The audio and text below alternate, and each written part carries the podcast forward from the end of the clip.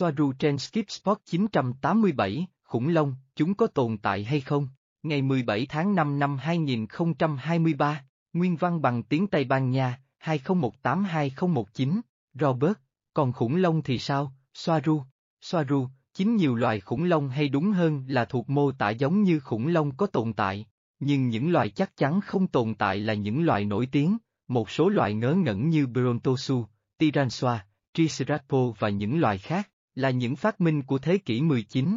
Nhân tiện, những con số được gọi là La Mã không có nguồn gốc từ La Mã, chúng là Etruscan. Nhưng người La Mã đã lấy chúng làm của riêng. Robert, ok. Và tất cả những bộ xương, Soaru, chính những bộ xương không hoàn chỉnh, chúng là đồ giả. Những cái họ có trong viện bảo tàng được làm bằng thạch cao, họ cho rằng chúng là thật hoặc nói rằng chúng là bản sao. Những cái thật không hoàn chỉnh đến mức không thể lắp ráp thành một con vật, vì vậy họ hoàn thành chúng bằng trí tưởng tượng của mình và toàn bộ câu chuyện đã được xây dựng xung quanh chúng từ thế kỷ 19. Nhiều bộ xương được lắp ráp hoặc hoàn thiện bằng xương của các loại động vật khác, chẳng hạn như bò hoặc thậm chí là xương mèo trong một số trường hợp, và những mảnh sọ Tyrannosaurus không phải của loài đó, chúng là Alpha Draconian, trong số các loại khác. Mặc dù tôi có nghi ngờ vì chúng quá nhỏ so với Alpha Draconian, nhưng một số chuyên gia ở đây đảm bảo rằng chúng đúng như vậy. Gosia, và tại sao họ lại quan tâm đến việc chúng ta tin vào khủng long? Soaru, chính bởi vì nó bây giờ là một câu chuyện được xây dựng xung quanh sự bùng nổ của chủ nghĩa tự nhiên giữa thế kỷ 19. Và vì lý do danh dự giờ đây họ không thể quay lại và chấp nhận rằng những con khủng long nổi tiếng nhất là giả. Tôi chấp nhận rằng hộp sọ Tyrannosaurus có điểm tương đồng với một số phân loại Alpha Draco chẳng hạn như Alpha Naga mà tôi chưa nói đến, nhưng cả răng và hộp sọ đều không đủ lớn. Và những cánh tay nhỏ vô dụng đó để làm gì? Con vật không có ý nghĩa gì từ quan điểm thực tế, và bộ xương không thể hỗ trợ trọng lượng của một con vật sống như vậy. Gosia, và những con khủng long ở đó, chúng như thế nào? Và họ đã đi đâu? Soaru, chính chúng ta sẽ phải xem xét từng loại để xem loại nào có thật và loại nào không có thật. Vâng, tôi có dữ liệu chính xác. Chúng bị tuyệt chủng ở một nơi mà nó không còn phù hợp với chúng như một loại nữa, nhưng chúng vẫn tiếp tục tồn tại ở các hành tinh khác, như đã xảy ra với tất cả các hành tinh khác. Nhận xét gần đây từ ATHENASVWARU, tháng 2 năm 2023, Soaru X, Athena mọi thứ đều là giả ở đó, mọi thứ, thật không thể tin được. Bây giờ hóa thạch được tạo ra một cách nhân tạo. Và từ thế kỷ 19, họ thậm chí còn vượt qua sự giám sát của các nhà khoa học và địa chất. Họ làm điều đó với hóa chất và xương với máy ép áp lực cao, vì vậy, xương gà nướng mà ai đó ăn vào chủ nhật sẽ trở thành hóa thạch từ kỷ du ra. Rất nghiêm túc. Trên trái đất, các phương pháp hóa thạch của họ đã được tiết lộ. Trò chuyện với người liên hệ cũ, tên người phỏng vấn đã đổi thành Gosia, tháng 5 năm 2021. Gosia, bạn biết gì về khủng long? Gia gì, một số tồn tại, một số thì không. Những loài nổi tiếng đầu tiên được phát hiện vào thế kỷ 19, thật đáng buồn cho trẻ em, nó không tồn tại. Tôi đang nói về Triceratops, Brontosaurus, Tyrannosaurus, Megalosaurus và những loài tương tự. Những gì tôi có thể nói là ở đây chúng không được coi là có thật, nó dường như là không thể. Vâng, có những động vật to lớn như vậy trên các hành tinh khác, nhưng không hoàn toàn giống như vậy. Và những hành tinh khác có trọng lực thấp hơn trái đất, như không 6 dê hoặc không 7 dê. Gosia, điều gì khiến các nhà khoa học tin rằng có loài bò sát khổng lồ tồn tại? Gia gì, tôi nhớ rằng họ chỉ tìm thấy một số mảnh của chúng, như Tyrannosaurus và sau đó Hiệp hội Hoàng gia London bắt đầu ráp chúng lại bằng xương bò, ngựa, chó và mèo vì họ thấy lợi ích kinh tế từ chúng. Nhưng những gì tôi biết là, một cách khách quan, một con vật có kích thước như vậy trong trọng lực dê trên trái đất sẽ phải có xương lớn hơn nhiều và một cấu trúc xương khác, thiết kế khác, bởi vì nội tạng của nó sẽ quá nặng để nằm bên trong khoang ngực của nó. Bản thân nó, tổng trọng lượng sẽ phá hủy xương khi chúng được biểu hiện chính thức, vì vậy, chỉ vì lý do đó, khái niệm khủng long là không đúng. Thiết kế không tương thích với cuộc sống thực tế. Một điểm khác, theo quan điểm của tôi, như tôi đã nói với bạn nhiều lần, động vật, các loài, được chia sẻ giữa nhiều hành tinh. Trong số những hành tinh có khả năng duy trì sự sống của loại đó tùy theo loài và nhu cầu của nó. Bởi vì chúng không tiến hóa trên một hành tinh, chúng được gieo mầm trên các hành tinh, và không có loài khủng long nào giống như những loài nổi tiếng đó trên bất kỳ hành tinh nào khác. Gosia, vậy, toàn bộ giai đoạn lịch sử đó có sai không? Không có kỹ du ra, gia gì, vấn đề là thời gian.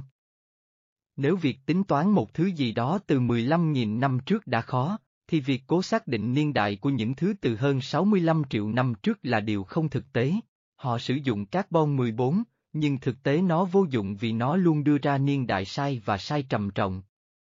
Vì vậy, nó là rác của một hệ thống. Họ sử dụng tốc độ phân rã của hợp chất phóng xạ carbon 14 được cho là ổn định và mất hàng triệu năm như một hàng số. Nó đo lường sự phân rã của carbon 14 trong các hợp chất hữu cơ một cách cụ thể, cụ thể là những sinh vật sống hoặc gần đây có carbon 14 đến 100 và phân rã từ đó. Vấn đề là có những thứ khác và các hợp chất phóng xạ khác làm thay đổi các chỉ số này. Vì vậy, tuổi của một loài nhuyễn thể sống được tính bằng hàng triệu năm, điều này là không thể. Và cái gì đó hàng triệu năm đã được tính toán như gần đây, đó là lý do tại sao nó là rác. Nó cũng được tính toán theo phương pháp khác, đó là theo địa tầng. Đó là, một thứ gì đó bị chôn vùi dưới các lớp và tầng đất theo lý thuyết sẽ tích tụ lại theo thời gian bao lâu. Vấn đề với điều này là trái đất không cố định tiếp nhận đất tích tụ trên nó trong hàng triệu năm. Nó di chuyển, nó xoay chuyển, có sói mòn, có mưa và có lũ lụt và sạt lở đất. Mặc dù, khách quan mà nói, tôi thấy nó đáng tin cậy hơn carbon 14 một chút, và cũng có vấn đề với tính toán do thời gian không phải là một hằng số, như bạn đã biết, nhiều hơn nữa trước khi có ma trận mặt trăng. Vì vậy, mọi thứ cùng nhau khiến cho việc tính toán một khoảng thời gian chính xác là không thể chẳng hạn như kỷ Jura sẽ là nơi những con khủng long lớn sinh sống. Vì vậy, vâng, tôi có thể nói rằng một số đã tồn tại, nhưng rất có thể, và dựa trên cấu trúc bộ xương thuần túy, thì chúng không thể tồn tại, và có một động cơ để tạo ra chúng, phát minh ra chúng, đó là vấn đề danh tiếng và lợi ích tiền tệ ở London thế kỷ 19. Hiện nay, về khủng long hiện đại được tìm thấy, nhiều loài khủng long mới đang được phát hiện ở Trung Quốc. Nhưng hóa ra, thật tình cờ, chúng lại được tìm thấy trên khu đất rộng lớn thuộc sở hữu của một công ty Trung Quốc chuyên sản xuất các bản sao xương khủng long cho các bảo tàng, và nhà sưu tập, tất cả đều thuộc đảng Cộng sản Trung Quốc. Có quá nhiều thứ không phù hợp để chúng trở thành động vật thực sự, nhưng tất nhiên, các loài khác đã tồn tại, nhưng nhiều nhất là những loài có kích thước trung bình như voi hoặc những loài nhỏ hơn như Velocipa, có lẽ, vì nó có liên quan đến các loại chim săn mồi hiện đại như đại bàng. Nhưng Tyrannosaurus, brontosu, Triceratops, stegosu, Allosa, Gigantosa, tôi rất nghi ngờ về sự tồn tại của chúng. Ngoài ra, xương ban đầu không bao giờ có thể được nhìn thấy, chứ đừng nói đến việc nghiên cứu bởi các nhà cổ sinh vật học khác ngoài hệ thống và câu lạc bộ nghiên cứu bởi vì chúng cũng được kiểm soát rất rất chặt chẽ. Điều đó tự nó cũng làm dấy lên những nghi ngờ nghiêm trọng.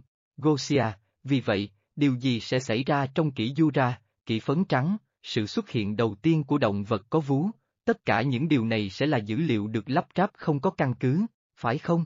Gia gì, ít nhất là với những nền tảng trong tầm với của khoa học nhân loại, đừng quên rằng những gì họ nói sẽ luôn phù hợp với lợi ích của những người kiểm soát và công ty mà họ sở hữu.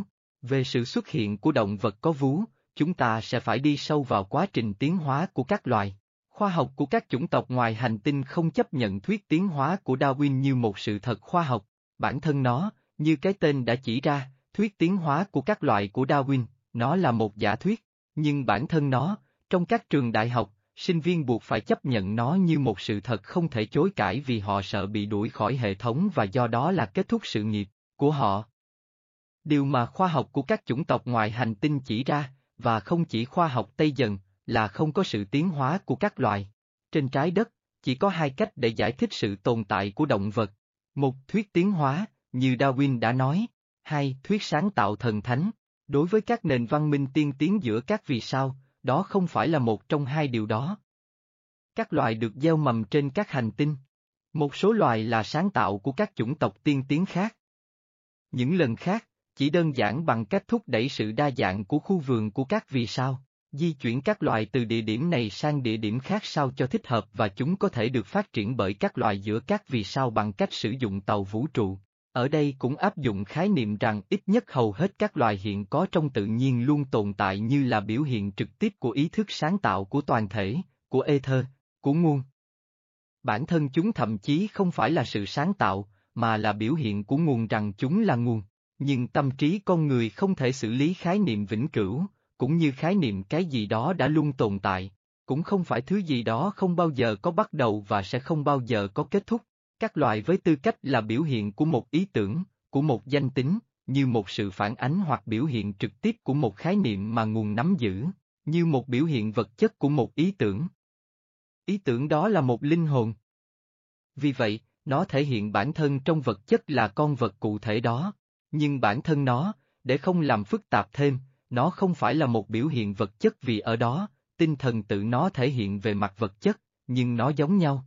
Con vật là ý tưởng về danh tính mà nguồn nắm giữ để cố gắng giải thích chính nó, để có một điểm chú ý ngoài chính nó, để cố gắng quan sát chính nó, và nó cố gắng quan sát chính nó để tồn tại, để suy nghĩ, để tồn tại dưới dạng ý thức. Đó là một lời giải thích dài, nhưng bản thân nó lại ngắn gọn cho một thứ quá phức tạp.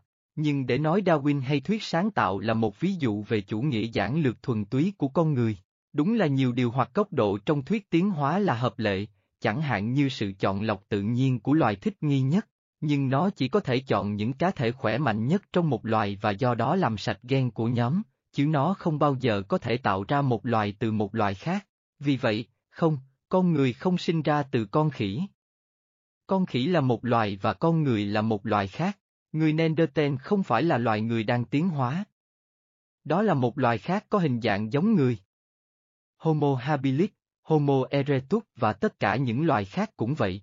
Sử dụng các đột biến tự phát để giải thích sự biến đổi của một loài bằng cách cố gắng thích nghi với môi trường hoặc hệ sinh thái mới không dẫn đến kết quả gì.